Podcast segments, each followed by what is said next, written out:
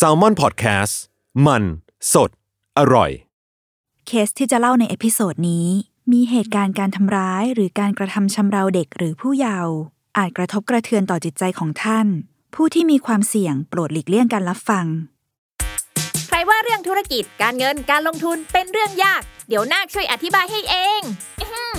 ขอแนะนำตัว ฉันคือนาคธุรกิจ ตัวละครใหม่จากทีมขายหัวเราะ ที่จะมาเล่าเรื่องราวของธุรกิจ การเงิน การลงทุนในรูปแบบการ์ตูน เพื่อความสนุกและเข้าใจง่ายให้กับทุกคนนั่นเอง เอาเป็นว่าถ้าคุณสนใจในโลกของการเงิน หรือชอบฟังพวกเคสธุรกิจสนุกๆอยู่แล้ว เราขอชวนทุกคนมากดติดตามเราไปด้วยกัน ที่ช่องนาคธุรกิจนอหนู สระอากอไก่ นาคธุรกิจ ทุกช่องทางโซเชียลมีเดียได้เลย มาทำเรื่องยากๆให้กลายเป็นเรื่องนักๆไปด้วยกันนะ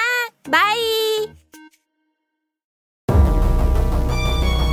ทฤษฎีสมคบคิด เรื่องลึกลับ สัตว์ประหลาด ฆาตกรรม ความลี้ลับที่หาสาเหตุไม่ได้ เรื่องเล่าจากเคสจริงที่น่ากลัวกว่า fiction สวัสดีครับ ผมยชญ์ บรรพพงศ์ผมธัญวัฒน์อิพภูดม นี่คือรายการ Untitled Case สวัสดีครับ สวัสดีครับ ยินดีต้อนรับเข้าสู่รายการ Untitled Case episode ที่ 87 ครับผม ครับผม 87 87 ใช่ เราอยู่ในธีมที่ชื่อว่าอืมจริงๆ พอพูดชื่อเนี้ย จริงทุกคนก็จะน่าจะแบบมีเรื่องที่ relate ได้อืมหรือว่าอืมอืมรู้ซึ้งถึงความ sensitive ของมันอืมประมาณหนึ่งนะครับอืมอืมมันคือชื่อธีมว่า bullying หรือว่าการกลั่นแกล้งครับละกันคือจริงๆการกลั่นแกล้ง ถ้าพูดคำว่าการกลั่นแกล้งมันดูซอฟเนาะจริงๆต้องคำไม่ว่าซอฟต์นะ หมายถึงว่าคำว่าบูลลี่มันดูกว้างกว่าแค่การกลั่นแกล้งหยอกล้ออะอ๋อมันดูมีความsense ของความถูกทารุณเออเออความเออความเออเออล่วงละเมิดอะไรบางอย่างอยู่อะเออเออ ก็จริง อืมบูลลี่เนี่ยเราคิดว่ามัน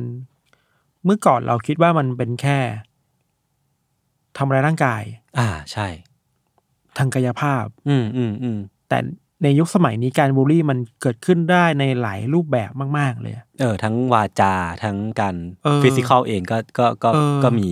เออไซเบอร์บูลลี่เองก็เป็นเออปัญหาเยอะที่แบบใช่หลายๆคนใช่ ถูกกลันแกล้งโลกออนไลน์โดนลุมประนามครับ ทำให้รู้สึกสั่นคลอนอะ อืมอืจิตมใจด้วยอะไรอืมเงี้ยครับ คือเหมือนว่าการบูลลี่มันคือการเอาตัวเองไปกดทับคนอื่น อย่างนี้หรือเปล่านะพี่ทันพูดพูดได้ง่ายกันอืมจริงๆมันเราคิดว่ามันพูดแบบตรงๆได้ด้วยด้วยว่าคือการใช้อำนาจไปทำร้ายคนอื่น อ่าอ่าอ่าความเหนือกว่า โดยที่เขาไม่ได้ยินยอม ใช่ใช่ใช่อืมอืใช่มอืมครับ โอเคครับ ก็เดี๋ยววันนี้ผมเป็นคนเริ่มก่อนนะครับ ครับ คือเรื่องที่ผมจะเล่าเนี่ย มันเป็นเรื่องที่เกิดขึ้นจริงแหละ แต่ว่าผมจะเล่าเรื่องอดีตของผู้ชายคนหนึ่งอืม ที่ผมจะไม่บอกว่าเขาคือใครนะ แต่ว่าอยากค่อยๆเล่าไปตั้งแต่ต้นจนปลายแล้วกันว่าอืมว่าต้นเหตุของเหตุการณ์อะไรบางอย่างเนี่ยมันมีที่มาอย่างไงบ้างนะครับอืมคือเรื่องนี้มันเป็นเรื่องราวของเด็กชายเอที่เกิดขึ้นที่เมืองชิคาโก รัฐอิลลินอยส์สหรัฐอเมริกานะครับ เด็กชายเอเนี่ยเกิดเมื่อปีอืม1942 คือเขาเป็นบุตรคนที่สองจากสามของครอบครัวธรรมดาธรรมดาครอบครัวหนึ่งคือเป็นอืมคนที่เป็นเป็นชนชั้นแรงงานประมาณหนึ่งแหละครับอืมเด็กชายเอเนี่ยตั้งแต่เด็กจะสนิทกับแม่แล้วก็ สนิทกับพี่สาวน้องสาวอีกสองอีกสองคนมากครับๆแต่ว่ากับกับตัวคุณพ่อเองเนี่ยที่เป็นพ่อที่ให้กำเนิดมาเลยเนี่ย มันเป็นความสัมพันธ์อีกรูปแบบหนึ่งเลยครับมคือพ่อของเอเนี่ยมีนิสัยติดเหล้าหรือว่าเป็นแอลกอฮอลิกอืมแล้วก็ชอบทำร้ายทุบตีเด็กชายเอเนี่ยเป็นประจำเลยคือ ทุกครั้งที่กลับมาบ้าน หรือว่าทุกครั้งที่เจอหน้าก็จะแทบจะไม่ว่าจะถมถมถุยด้วยวาจาหรือว่าแบบทำร้ายร่างกายนะครับอืมคือมันไม่ใช่แค่เอที่โดนอะคือมันเป็นทั้งครอบครัวเลยอะ ทั้งครอบครัวทั้งคุณแม่พี่สาวน้องสาวก็โดนคุณพ่อเนี่ยทำร้ายร่างกายอยู่เสมอครับ ความทรงจำในวัยเด็กที่เอจำได้อะครับ คือตอนสี่ขวบเอเนี่ยถูกพ่อเอาเข็มขัดหนังอะอืมฟาดอย่างรุนแรงอืมด้วยสาเหตุที่ว่าเขาไปยุ่งกับเครื่องยนต์รถที่พ่อเรียงเอาไว้ คือมันเป็นสาเหตุที่ไม่ได้มีบาดเจ็บอะไร ไม่ได้มีใครถึงตายไม่ได้ไม่ได้ร้ายแรงอะไรขนาดนั้นนะแต่ว่าเขาก็ถูกคุณพ่อเนี่ย เอาเข็มขัดฟาดด้วยด้วยความแรงมาก ๆ จนเขาจำจนตอนเนี้ยนะครับ และด้วยความที่คุณเอเนี่ยเป็นคนที่มีรูปร่างท้วมตั้งแต่เด็กอะแล้วก็มีลักษณะการเคลื่อนไหวร่างกายที่มันไม่ได้คล่องแคล่วนักก็คือเคลื่อนไหวร่างกายช้านั่นแหละทำให้เขาเนี่ยมักถูกคุณพ่อเนี่ยพูดจาดูถูกถากถาง แล้วก็มักจะถูกนำไปเปรียบเทียบกับพี่น้องอีกสองคนอย่างไม่ค่อยแฟร์นักเท่าไหร่ body shaming อะไรอย่างงี้ป่ะใช่อืมแล้วก็คำที่เจอบ่อยก็คือว่าเป็นคำว่าโง่ดักดานอะอันนี้ผมแปลมานะเจ็บปวดเนาะเออเออคือด้วยด้วยลักษณะร่างกายเองด้วย สติปัญญาเองที่จริงๆแล้วเราไม่รู้ว่าตอนนั้นมันเกิดอะไรขึ้นนะครับ แต่คุณพ่อก็เลือกที่จะพูดอย่างเงี้ยกับกับลูกชายของตัวเองนะครับ อย่างไรก็ตามอะตัวเอในตอนเด็กเนี่ยก็ต้องการที่จะเอาชนะใจพ่อให้ได้ เหมือนมันเป็นปมเหมือนเหมือนเป็นเหมือนเป็นกำแพงที่ต้องปีนให้ผ่านไปให้ได้นะอยากให้พ่อเนี่ยรู้สึกภูมิใจแล้วก็หันกลับมารักตัวเองบ้างอะต่อมาเมื่อเขาอายุได้หกขวบเอก็ได้ไปเหมือนไปก่อเหตุเข้า คือเขาเนี่ยไปขโมยเอารถของเล่นมาจากร้านขายของร้านขายของหนึ่ง แล้วก็เอากลับมาที่บ้าน ซึ่งแม่จับได้ในภายหลัง แล้วก็พาเขาไปขอโทษขอโพยกับเจ้าของร้านเรียบร้อยแล้วก่อนจะกลับมาบ้านแล้วก็เล่าเรื่องเนี้ยให้พ่อฟัง ซึ่งพอพ่อได้ยินเนี่ยเขาก็เอาเข็มขัดเนี่ยที่เคยฟาดเมื่อตอนเขาอายู่สี่ขวบเนี่ยกลับมาฟาดเขาอีกครั้งหนึ่งเพื่อลงโทษคราวนี้มันหนักขึ้นแล้วก็รุนแรงมากขึ้นแล้วคราวนี้มันมันคือการที่เอเนี่ยเริ่มไปล่วงละเมิดคนอื่นแล้วเริ่มมีครับการออก action อะไรบางอย่างที่มันดูไม่ดีนะครับ คราวเนี้ย ด้วยความที่เหตุการณ์ลงโทษเนี่ยมันรุนแรงเกินความจำเป็นหรือว่าเกินปกติอืมคุณแม่ก็พยายามที่จะออกตัวปกป้อง แล้วก็ปกป้องเออะมากๆ จากการถูกกระทำทั้งวาจาแล้วก็ร่างกาย แต่ว่าพอคุณแม่ออกมาปกป้องอะไม่ทัน เด็กชายเอก็ถูกคุณพ่อเนี่ยดูถูกหาว่าเป็นเป็นสาวเป็นลูกแหง่อืมแล้วก็โตขึ้นมาน่าจะโตไปเป็นตุ๊ดอะอันนี้ขอโทษนะครับอืมเอออันนี้คือสิ่งที่คุณพ่อพูดนะซึ่งย้ำว่าเราไม่เห็นด้วย ใช่ใช่ใช่ครับปมความสัมพันธ์ของเขาแล้วก็คุณพ่อเนี่ย ยังคงดำเนินต่อไปอืมจนเขาอายุได้เก้าขวบ ตอนเขาอายุได้เก้าขวบเนี่ยมีคนรู้จักของครอบครัวเนี้ยเดินทางมาที่บ้าน แล้วก็มาชวนคุณเอเนี่ยเด็กชายเอเนี่ยขึ้นไปรถบรรทุกที่เขาขับมาอืมซึ่งในรถบรรทุกคันนั้นนะครับ คนรู้จักคนเนี้ยก็ได้ทำการลวนลาม เด็กชายเออืมอืมเออ เด็กชายเอเนี่ย เก็บเรื่องราวนี้ไว้กับตัวคนเดียว ไม่กล้าเล่าให้ใครฟัง เพราะว่าถ้าเล่าแล้วเนี่ย ถ้ามันไปถึงหูของพ่อเมื่อไหร่ เขาก็เข้าใจแล้วก็มั่นใจมากว่าตัวเขาเองเนี่ยแหละที่จะเป็นคนโดนเบลมอะครับว่าเป็นคนไปให้ท่าหรือเปล่าอันนี้ อันนี้ก็ต้องโยนไว้นะครับ ความสัมพันธ์ในครอบครัวของเอเนี่ยมันเป็นแบบเนี้ยมันคือความสัมพันธ์ที่ไม่เฮลตี้เลย พ่อแม่ครอบครัวคือก็ทำร้าย เออ สั่งใช้อำนาจใช่ใช่คุณพ่อเป็นหลักเลยอืมแล้วก็ไม่มีใครในครอบครัวที่จะปกป้องเขาได้ ส่วนความสัมพันธ์ในโรงเรียนเนี่ยพี่ทันด้วยความที่ร่างกายของเอเนี่ยไม่ค่อยแข็งแรงตั้งแต่เด็กแหละ ทำให้เอเนี่ยสุกสั่งห้ามไม่ให้เล่นกีฬาทุกชนิดเลยครับเหมือนเขามีหัวใจที่ไม่ค่อยแข็งแรงนะครับ ถ้าเขาก็เป็นเด็กธรรมดาธรรมดาทั่วไปไม่ได้เรียนเก่งอะไรหรือว่ามีการเข้าสังคมเก่งอะไร คือมีเพื่อนน้อยนี่แหละอืมแต่ว่าความดีของเออะก็คือ เขามักจะขออาสาช่วยคุณครูที่อยู่ในโรงเรียนเนี้ยในการทำธุระอะไรบางอย่างอยู่เสมออืมช่วยยกของช่วยพาไปนู่นนี่ หรือว่าอาสาช่วยเจ้าหน้าที่บางคนที่อืมที่กำลังทำหน้าที่อะไรบางอย่างอยู่นะครับ แต่ว่า แม้ว่าเขาจะทำดียังไง หรือว่าเขาจะเป็นคนที่พูดน้อย หรือว่าเป็นคนธรรมดาธรรมดาครับแต่ตัวเขาเองก็ถูกตกเป็นเป้าหมายในการถูกกลั่นแกล้งที่โรงเรียน คือคือเรียกได้ว่าเป็นเหยื่อของการถูกบูลลี่ที่โรงเรียนนั่นแหละครับอืมคือเขาเนี่ยมักจะถูกกลั่นแกล้งเสมอด้วยรูปลักษณ์ที่รูปลักษณ์แล้วก็นิสัยที่ค่อนข้างที่จะตุ้งติ้งอืมอืมอืมจากเพื่อนบ้านในละแวก จากเพื่อนๆที่โรงเรียน มันดำเนินไปเรื่อยๆจนถึงช่วงประถมสี่พอถึงช่วงประถมสี่เสร็จปุ๊บเนี่ยมันมีการพลิกผันอะไรบางอย่างที่เด็กชายเอเนี่ย เริ่มที่จะมีอาการเป็นลมบ่อยครั้งอืมอืมไม่รู้ว่าด้วยสาเหตุอะไรนะครับ คือเด็กชายเอหลังจากนั้นนะครับ เขาต้องเข้าโรงพยาบาลแบบเร่งด่วนหลายต่อหลายครั้งจากอาการเป็นลมรวมทำให้นานหลังจากนั้นอะเขาก็มีอาการไส้ติ่งแตก จนต้องเข้าโรงพยาบาลจนต้องผ่าตัดด่วนอะไรก็ว่าไป ซึ่งดูนะครับเป็นอาการที่ไม่ปกติเลยเนาะเออเป็นลมบ่อยคือไม่รู้ว่าด้วยสาเหตุอะไรอืมแล้วก็จู่ๆก็ไส้ติ่งแตก คือในช่วงอายุ 14ถึง18นะครับพี่ทัน คือเขาเนี่ยเป็นลมแล้วก็เจ็บป่วยรวมกันเนี่ย เวลาที่อยู่ในโรงพยาบาลนะรวมกันเกือบปีอะมเออ คือคือมันนานนานมาก ถ้าเทียบกับระยะเวลาที่เขาใช้ในช่วงนั้นนะครับอืมหนึ่งปีจากสี่ปีอะแม้ว่าเด็กชายเอเนี่ยจะมีอาการเจ็บป่วยประมาณเนี้ยหรือว่าต้องอยู่อืมในโรงพยาบาลนานสักเท่าไหร่ครับไม่ทันกันนั้นเองเนี่ย คุณพ่อเนี่ยก็ยังมองว่าการเจ็บป่วยทั้งหมดที่เกิดขึ้นนะครับ มันเกิดขึ้นจากที่เอเนี่ยต้องการที่จะเรียกร้องความสนใจ เรียกร้องความเห็นอกเห็นใจจากครอบครัวหรือว่าจากใครก็ตามอะอ่าอ่าคือมันก็ โหมันยิ่งมันยิ่งบั่นทอนนะ ยิ่งทำให้เขารู้สึกโดดเดี่ยวมากขึ้นอืมกว่าเดิมอีกอะใช่มันไม่รู้สึกว่าบีลองกับใครอะครับ แล้วก็มันมีอยู่ครั้งหนึ่งที่คุณพ่อเนี่ยพูดประโยคเนี้ยในขณะที่เอยังนอนอยู่บนเตียงที่โรงพยาบาลด้วยซ้ำอะคือเหมือนเพิ่งฟื้นจากอาการป่วย แล้วก็อืมต้องตื่นขึ้นมาเพื่อที่จะได้ได้ยินคำอะไรประมาณนี้อีกนะครับ หลังจากอาการเอดีขึ้นเนี่ยเอก็ได้มีโอกาสไปทำงานที่พรรคเดโมแครตอยู่สักพัก คือเขาเรียนไม่จบเนาะ เพราะว่าอาการเหล่านี้มันทำให้เขาเรียนไม่จบ แล้วก็เหมือนเก็บเก็บหน่วยกิตไม่ครบอะไรเงี้ยครับก็เลยไปทำงานที่พรรคเดโมแครตอยู่สักพักเป็นเจ้าหน้าที่อยู่ในนั้นแหละแล้วก็คุณพ่อเนี่ยก็ซื้อรถให้ขับซึ่งซึ่งเหมือนจะดูดีนะ แต่ว่าข้อแม้คือการที่เอเนี่ยจะได้กุญแจรถไปขับเนี่ยคือเขาต้องทำตามที่คุณพ่อสั่งทุกอย่าง คือไม่ว่าคุณพ่อขออะไรมาหรือว่าสั่งอะไรมาเอต้องตอบรับให้ได้หรือว่าทำสิ่งนั้น ไม่งั้นเขาจะไม่ได้กุญแจรถไปขับไปทำงาน คือมันก็เป็นการผูกมัดหรือว่ามันเป็นการสร้างเทนชันอะไรบางอย่าง อืมมันดูเป็นการใช้อำนาจบังคับใช่เออเออเออคือผ่านไปสักพักอะเอก็ทนไม่ไหวเขาก็ซื้อกุญแจสำรองมาอ่าฮะใช้ในการขับเอง เพื่อที่จะไม่ต้องงอพ่อหรือว่าทำสิ่งที่พ่อสั่งอีกต่อไป แต่ว่าต่อมาพอพ่อรู้สิ่งเนี้ยคุณพ่อก็เอาฝาเครื่องจ่ายไฟรถออกทำให้รถมันขับไม่ได้ทำให้แบบเอก็ไม่สามารถขับไปไหนมาไหนไม่ได้ หรือว่าต้องอยู่ที่บ้านเพื่อทะเลาะกับพ่อต่ออีกรอบหนึ่งอะอืมซึ่งเขาก็โตแล้วนะประมาณหนึ่งนะครับในช่วงเนี้ยนะครับ เป็นจุดนั้นเองอะที่ เขาทนไม่ไหวอีกต่อไปพี่ทัน คือ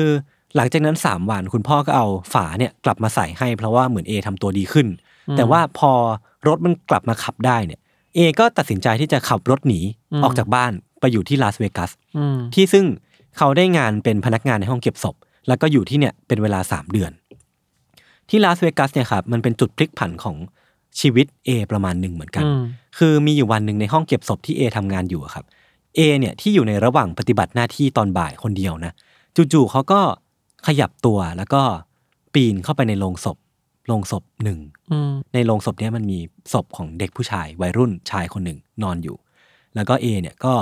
ไปรูปไล้ศพของวัยรุ่นชายคนเนี้ยครับอืมแล้วก็เอเนี่ยบันทึกไว้ว่า เป็นตอนนั้นเองอะที่จู่ๆร่างกายของเขาก็รู้สึก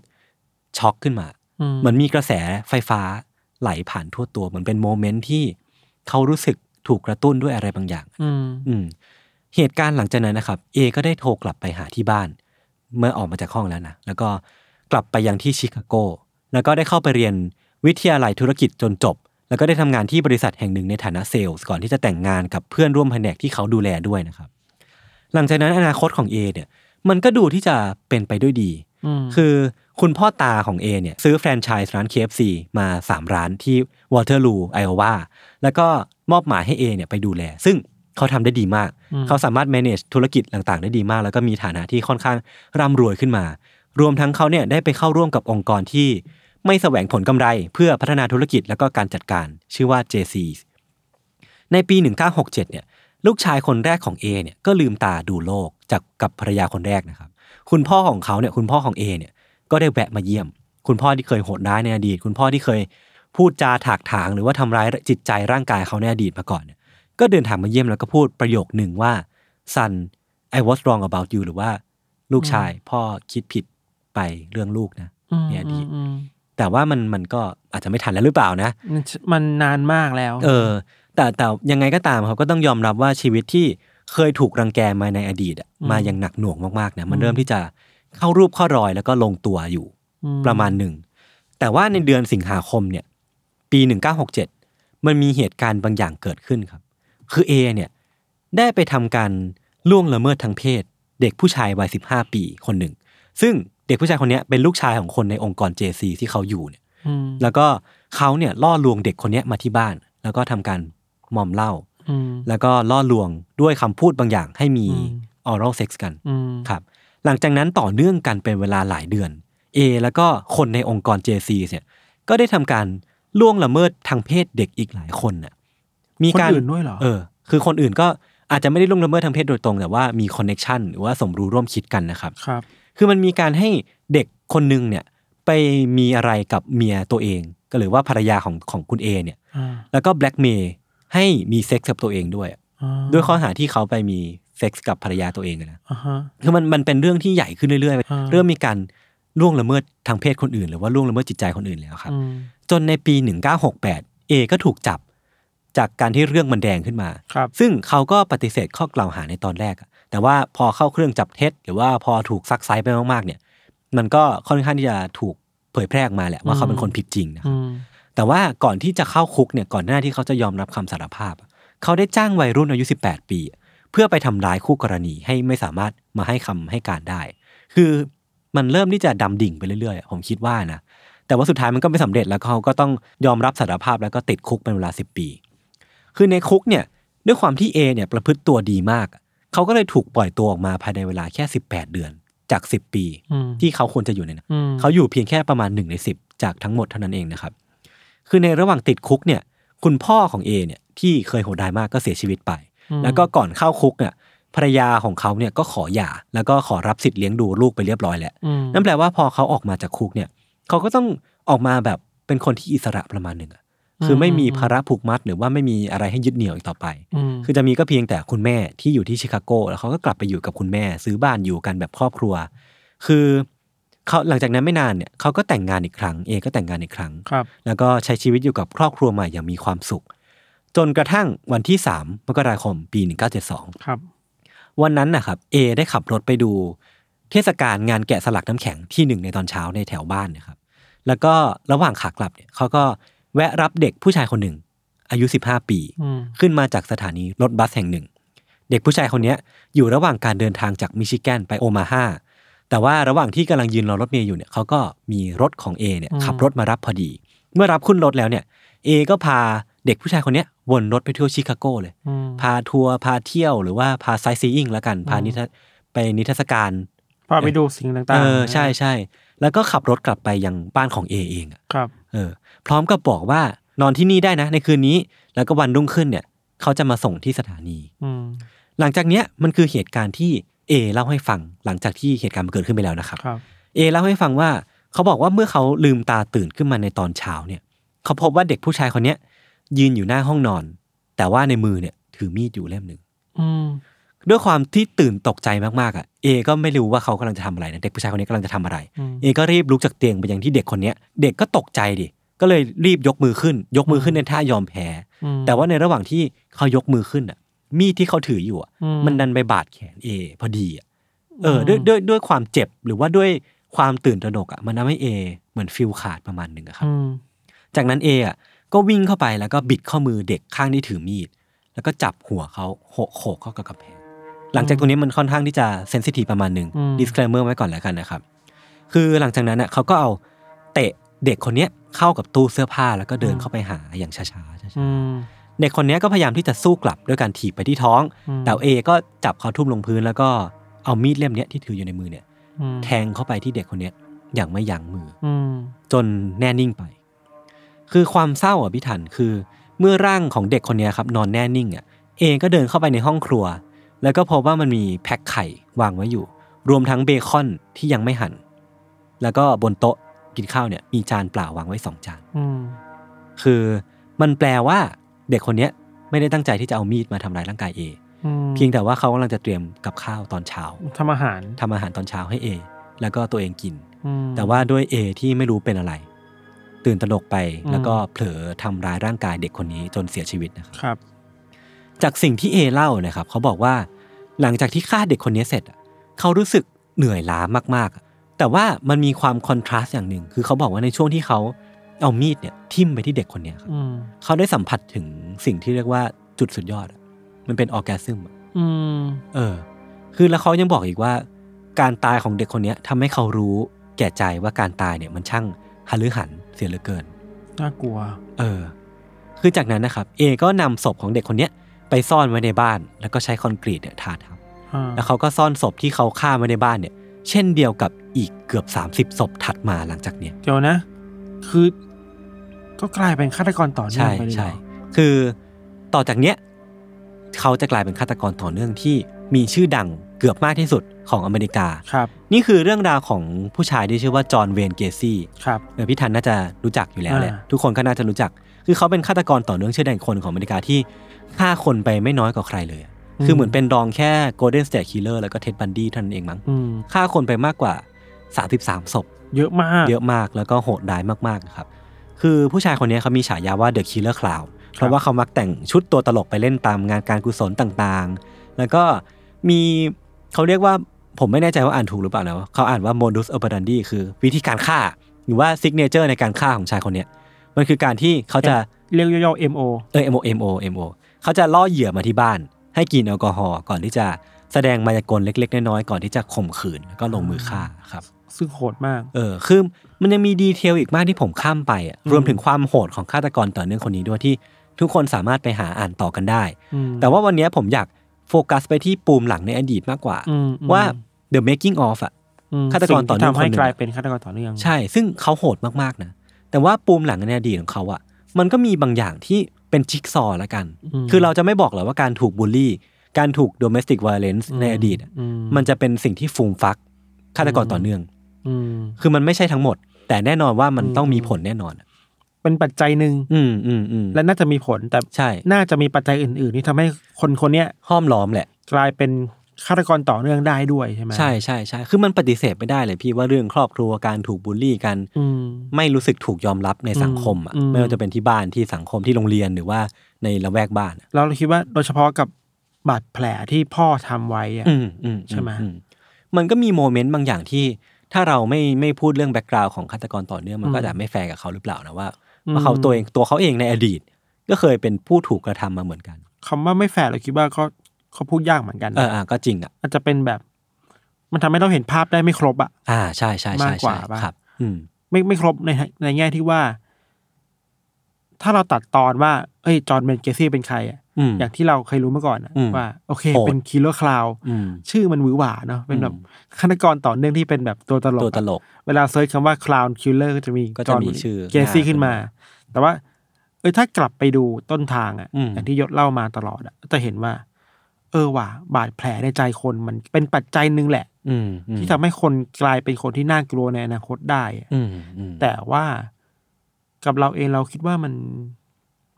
มันพูดยากมาก ๆ เหมือนกันนะ ว่าเราจะมีเอมพัตตีเขาได้แค่ไหนใช่ใช่คือต้องบอกก่อนว่าที่เรื่องที่เล่าเรื่องแบบเนี้ยไม่ได้แปลว่าต้องการหาความเป็นธรรม อืม ให้กับฆาตกรต่อเนื่องเลย อืมอืมคือเราแค่ว่าอยากนำเสนอในอีกรูปแบบหนึ่งแล้วกัน อืม ในอีกมุมมองหนึ่งอืม เออ เราคิดว่าสิ่งที่เรา ทำมันได้คือ ฉายภาพให้มันครบอะครับว่าใช่ส่วนประกอบสร้างอืมอืมฆาตกรต่อเนื่องมันน่าจะมีอะไรได้บ้างอะคือไม่ใช่แค่ว่า ไม่ใช่ว่าคนหนึงเกิดมาแล้วเป็นฆาตกรต่อเนื่องเลย มันไม่มันไม่ใช่อะอ่าเออครับประมาณนี้ครับครับผมโอเคครับ เรื่องของผมก็ประมาณนี้ พักฟังเบรกโฆษณาสักครู่ก่อนกลับมาฟังเรื่องของพี่ธันในเบรกหน้านะครับ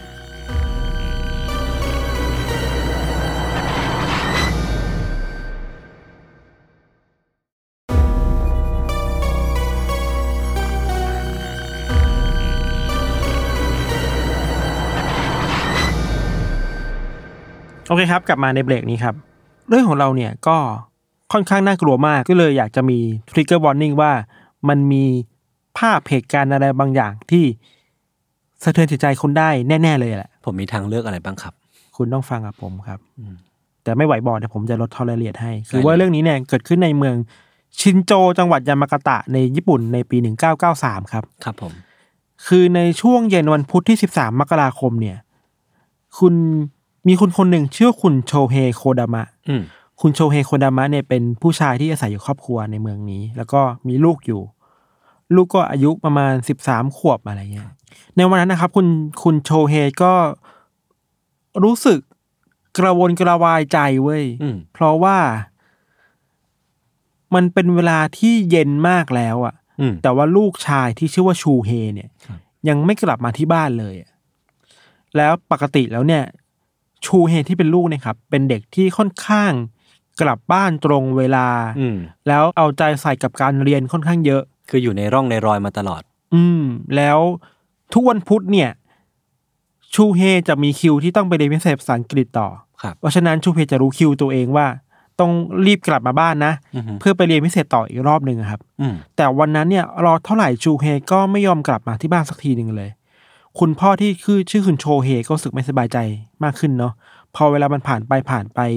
ลูกชายก็ไม่กลับมาสักทีหนึ่งครับ พอเป็นห่วงมากๆแบบไม่ไหวแล้วอะคุณพ่อก็เลยโทรไปที่โรงเรียน เพื่อขอให้ครูที่โรงเรียนเนี่ยช่วยตามหาลูกให้หน่อย อืมแบบเห็นชูเฮไหมคุณครูเห็นลูกกลับมาตอนไหน ยังอยู่ที่สนามเด็กเล่นหรือเปล่า ครูก็ไม่เห็น พอวางสายไปครับ คุณพ่อก็นึกขึ้นมาได้ว่า เฮ้ย ลูกชายเราเคยบอกนะว่าเขาเคยอยู่ในชมรมปิงปอง อ่า แล้วญี่ปุ่นนะเนาะอืม เวลาเลิกเรียนทุกคนก็จะไปชมรมต่อ อืม ก็เลยโทรไปหาครูที่ปรึกษาของชมรมปิงปอง ว่าเห็นชูเฮไหม ครับ ครูก็ไม่เห็น ขณะเดียวกันตัวคุณพ่อเองก็ รู้สึกแบบไม่ไหวแล้วแหละ โอเค งั้นเราต้องไปตามหาเองแล้วแหละ อืมก็เลยเกณฑ์คนรู้จักเพื่อนๆเนี่ยออกไปตามหาทั่วเมืองเลย นอกจากในเมืองตามหาไม่เจอแล้ว ก็มาตามหาต่อในโรงเรียนด้วยครับอืมโดยการตามหาครั้งนั้นน่ะก็มีทั้งเพื่อน มีทั้งครู มีทั้งคนในชมรมกีฬา แล้วก็คนอื่นๆ ในโรงเรียนเนาะจนสุดท้ายก็นึกขึ้นมาได้ว่าหลังจากที่ค้นทั่วโรงเรียนแล้วอะมันมีสถานที่หนึ่งที่ยังไม่ได้เข้าไปตามหา นั่นคือในโรงยิมอืมโรงยิมญี่ปุ่นน่ะนึกออกปะอ่าฮะ ที่เป็นแบบคล้ายๆ แบบเป็นตึกเดียวตึกแยกออกมาเออเออแล้วข้างในจะมีสนามบาสหนังวันเล่วอลเล่แล้วมันจะมีห้องเล็กๆ อยู่ข้างหลังไว้เก็บอุปกรณ์นะครับอือฮึตามรายงานที่เราไปอ่านมาคือว่า คนที่เข้าไปสำรวจในโรงยิมวันนั้นคือคุณครูประจำชมรมปิงปองครับที่พ่อไว้วานไปให้ช่วยตามหาให้หน่อยอะเวลาในตอนนั้นคือประมาณสองทุ่มครับ ตอนที่ครูเดินเข้าไปในโรงยิมอะก็เห็นว่า ด้านหลังของโรงยิมอะมันมี ประตูของห้องเก็บของที่แง้มมาไว้อยู่อะอือฮึก็เลยเข้าไปดูหน่อยว่ามันมีอะไรบ้างใช่ไหมครับ พอครูเปิดเข้าไปก็พบว่ามันมีเสื่อยิมนาสติกอะคล้ายๆนวมอะ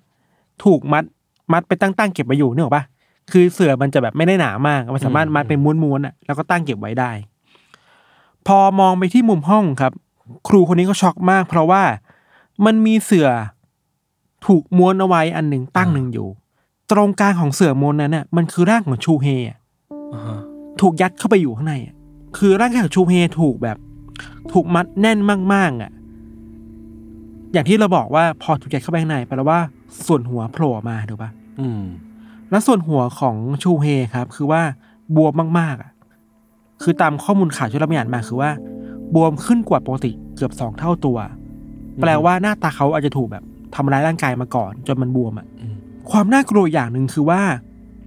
เสื่อที่ถูกตั้งเอาไว้อะแล้วมีชูเฮอยู่ข้างในอะมันถูกแบบตั้งคว่ำลงมาแปลว่าหัวไม่ได้อยู่ข้างบนอะโอ้โหหัวอยู่ข้างล่างอะอันนี้คือโหดมาก พอเห็นแบบนี้ปุ๊บอะครับ คุณครูก็ไปแจ้งตำรวจ แล้วก็แจ้งญาติญาติๆแจ้งคุณพ่อให้มาดูเนาะสาเหตุเบื้องต้นที่เจ้าหน้าที่ได้พบในตอนนั้นคือว่าชูเฮเสียชีวิตจากการขาดอากาศหายใจครับ เวลาตอนที่คุณพ่อเดินมาถึงที่โรงยิมอะครับ คุณพ่อก็บอกว่า ถึงแม้เขาจะเห็นว่าลูกชายเขาคือแวบแรกมากๆคือชูเฮแน่ๆแหละอืมแต่ว่าเขาแทบไม่เชื่อเลย เพราะว่าใบหน้าคือชูเฮบวมมากอะอืมเหมือนถูกทำร้ายร่างกายมันกระดูกโครงหักอะ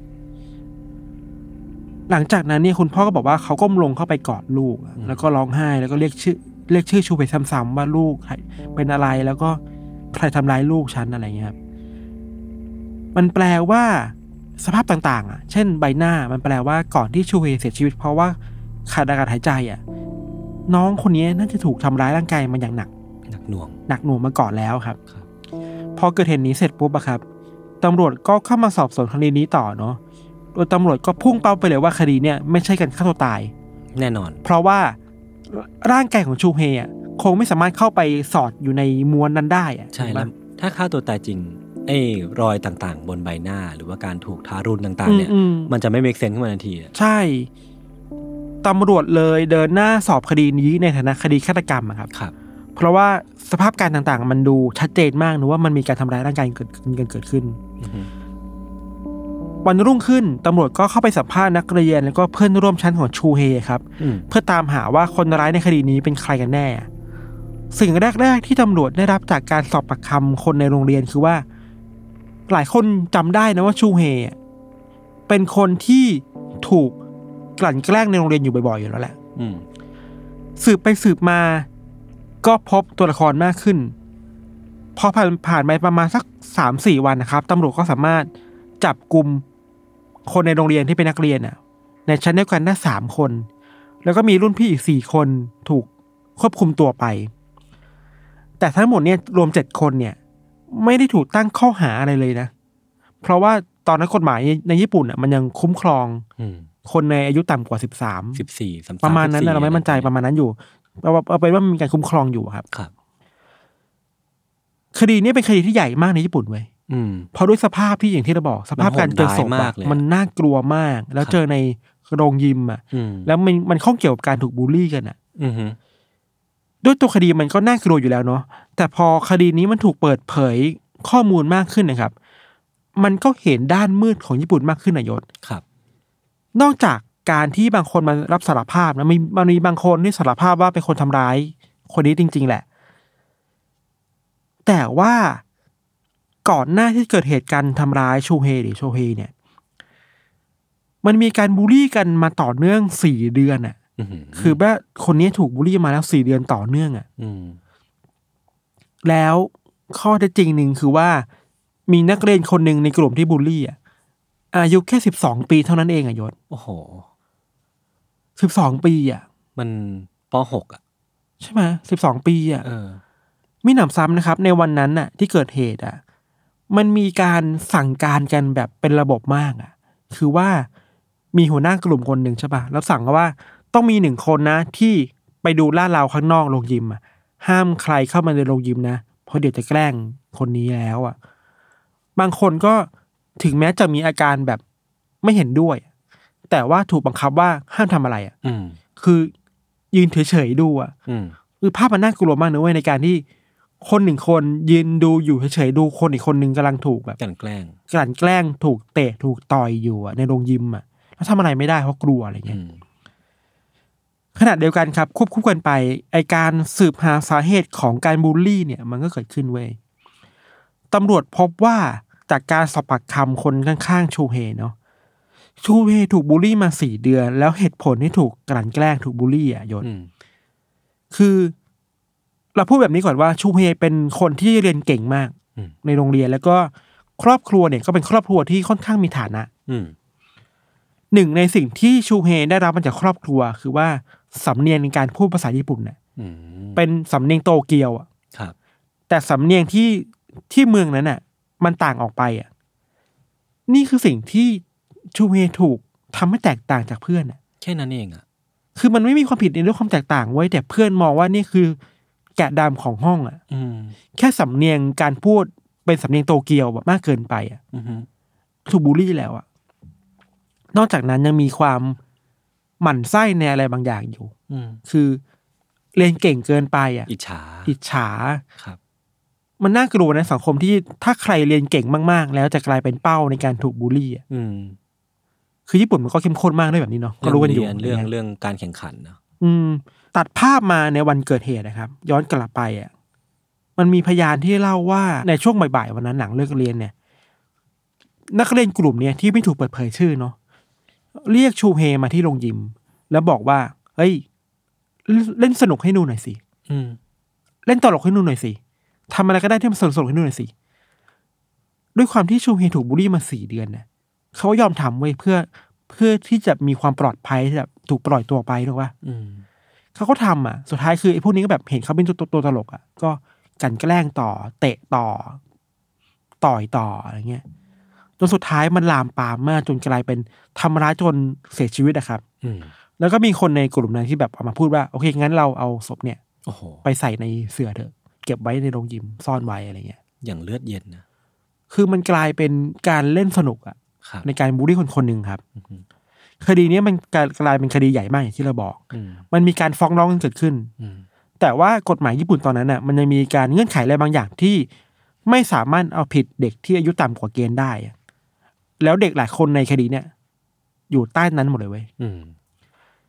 ทำให้การฟ้องร้องมันเป็นไปได้ยากมาก ๆ มันมีความพยายามที่ของพ่อเนาะที่พยายามจะฟ้องร้องเอาค่าเสียหายอะแต่สกูปที่เราไปอ่านมาคือว่า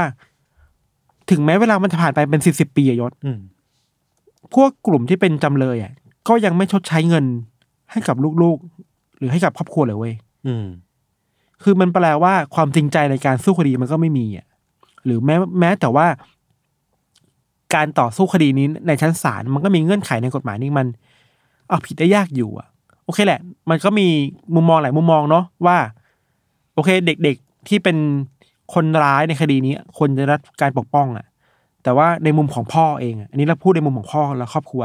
เขาบอกว่ามันไม่แฟร์กับเขานะใช่ซึ่งลูกเขาถูกฆ่าด้วยสิ่งที่มันทารุณมากๆอะอื มมันก็ไม่แฟร์ที่ทำไมเราไม่สามารถเอาผิดได้เลย อืมได้หรือว่ามันควรจะมีการชดใช้ที่มันจริงใจบอกว่าเนี้ยสาเหตุสสมเหตุสมผลมากกว่านี้หรือเปล่าเออมากกว่านี้ครับ คดีนี้มันก็ผ่านไป คดีนี้มันเกิดขึ้นในปีหนึ่งเก้าเก้าสามใช่ไหมครับครับ อีกไม่นานหลังจากนั้นน่ะ มันก็มีคดีที่อุกอาจมากเกิดขึ้นต่อ คือคดีที่โกเบ อ่าโกเบชาเมอร์เดอร์ใช่ไหมที่ตัดหัวเด็กจุนแล้วก็จุนฮาเซะ ใช่ที่ตัดหัวแล้วก็ไปวางเสียบไว้ที่หน้าอืม ประตูโรงเรียนอะครับ มันก็ทำให้ญี่ปุ่นกลับมาคุยกันเรื่องนี้อีกต่อไปว่าเฮ้ยหรือเราควรจะทบทวนกฎหมายนะ เรื่องในการเด็ลดขั้นอายุครับ ในการเอาผิดเด็กอะอือหือคือในตอนที่เราเคยเล่าเรื่องที่โกเบอะอืมมันก็คือส่วนหนึ่งอะมันทำให้เราเห็นภาพสังคมได้ประมาณหนึ่งแหละ อืมแต่พอมาเล่าเรื่องคดีนี้อีกคดีหนึ่งอะมันเห็นภาพว่าชัดมากขึ้น มันชัดมากขึ้นมากว่า เออว่ะ กระแสสังคมในญี่ปุ่นมันสามารถผลักดันให้เกิดการแก้ไขกฎหมายได้อะอืมเพราะมันเกิดเหตุการณ์ที่มันน่ากลัวมาเยอะมากมากมากมากมากๆแล้วมันปอะระจักษ์ชัดอะว่ามันเออสิ่งนี้มันเป็นปัญหาจริงๆอะเออ คืออย่างอย่างที่พี่ธันเล่ามากรณีเนี้ยก็น่าน่ากลัวมากแล้วมันก็โหดร้ายมากภาพวิในแง่วิชวลมันน่ากลัวๆมากเออมากๆอะอย่างกรณีของโกเบเองก็โหดพอๆกันหรือว่าเผลอๆจะหนักกว่าโหดในเชิงเลือดสาดมากอะเออมันมีการตัดหัวคนตัดเออหัวมันเด็กมันอะมันคือ เรื่องที่มันไม่ใช่การฆาตกรรมธรรมดาด้วยซ้ำอะอืมอืมมันเราเราสำหรับเราเราคิดว่า มันเป็นคดีที่เป็นภาพสะท้อนปัญหาในการบูลลี่ที่โรงเรียนญี่ปุ่นได้ชัดเจนมากๆเลยอืมจริงครับ ถ้าคุณโดดเด่นจนเกินไปอะ อืมคุณก็ถูกมองว่าเป็นแกะดำแล้วนะเออถูกหรือมองว่าเป็นตัวประหลาดไปแล้วนะหรือว่าคุณพูดสำเนียงต่างจากคนอื่น ใช่คุณก็เป็นแกะดำแล้ว ใช่ ในญี่ปุ่นน่ะมันมีสำนวนว่า ถ้าตะปูมัน มันเผยเยอะขึ้นมา อืม ก็ควรจะถูกต่อกให้มันกลับไปที่เดิมอะอืม แปลว่าใครที่โดดเด่นขึ้นมา อืม ก็ไม่ควรโดดเด่นอะอืม ก็ควรจะแบบกลับไปให้มันธรรมดาเหมือนคนอื่นนะย้อมขนให้กลายเป็นสีขาวเหมือนเอเดิอ มซึ่งมันแบบเฮ้ยมนุษย์เราเกิดมาด้วยความแตกต่างเนาะอืมแต่ทำไมความแตกต่างมันกลายเป็นการถูกบูลลี่ได้ นั่นสิ แล้วก็คดีนี้ครับมันกลายเป็นการพูดถึงเรื่องบูลลี่ในสังคมญี่ปุ่นที่เยอะมาก ครับ หลาย ๆ ประเด็นที่ถูกพูดต่อ เช่น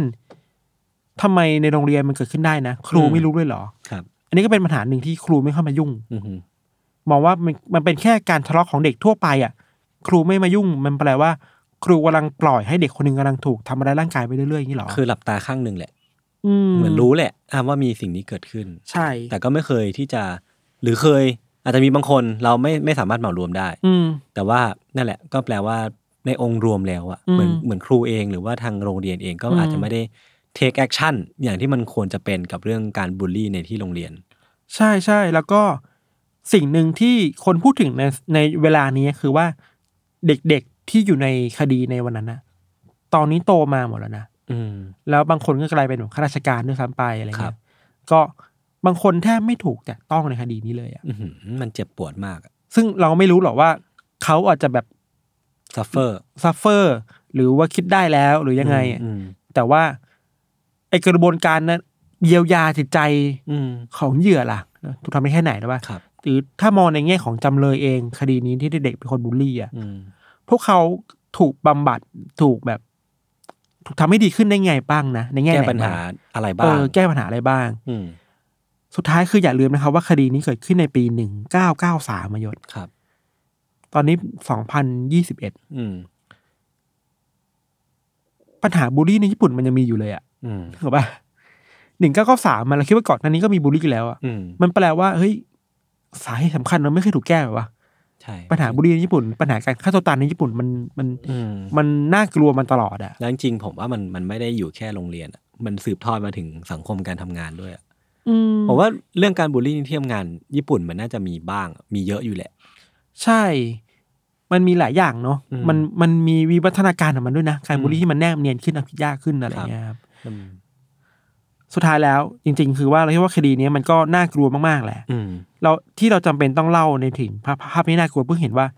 คดีนี้มันน่ากลัวจริงๆนะจริงครับ มันเกิดขึ้นจากการเห็นว่าคนหนึ่งเป็นตัวประหลาดอะอืมเมื่อคุณมองเห็นคนคนหนึ่งเป็นตัวประหลาดแล้วอะคุณมองเห็นเขาว่าเขาไม่ใช่คนแล้วอะมันคือการด้อยค่าเนาะด้อยค่าเขาแล้วปุ๊บคุณก็ โอเค นี่ไม่ใช่คนแล้วนะนี่มีแค่ของสนุกเราอะอืมเพราะฉะนั้นการบูลลี่มันกลายกลายเป็น เทศกาลเนี่ยมันน่ากลัวมากอืมๆจริงๆเราไม่ใช้คำว่าเทศกาลเลย มันดูเป็น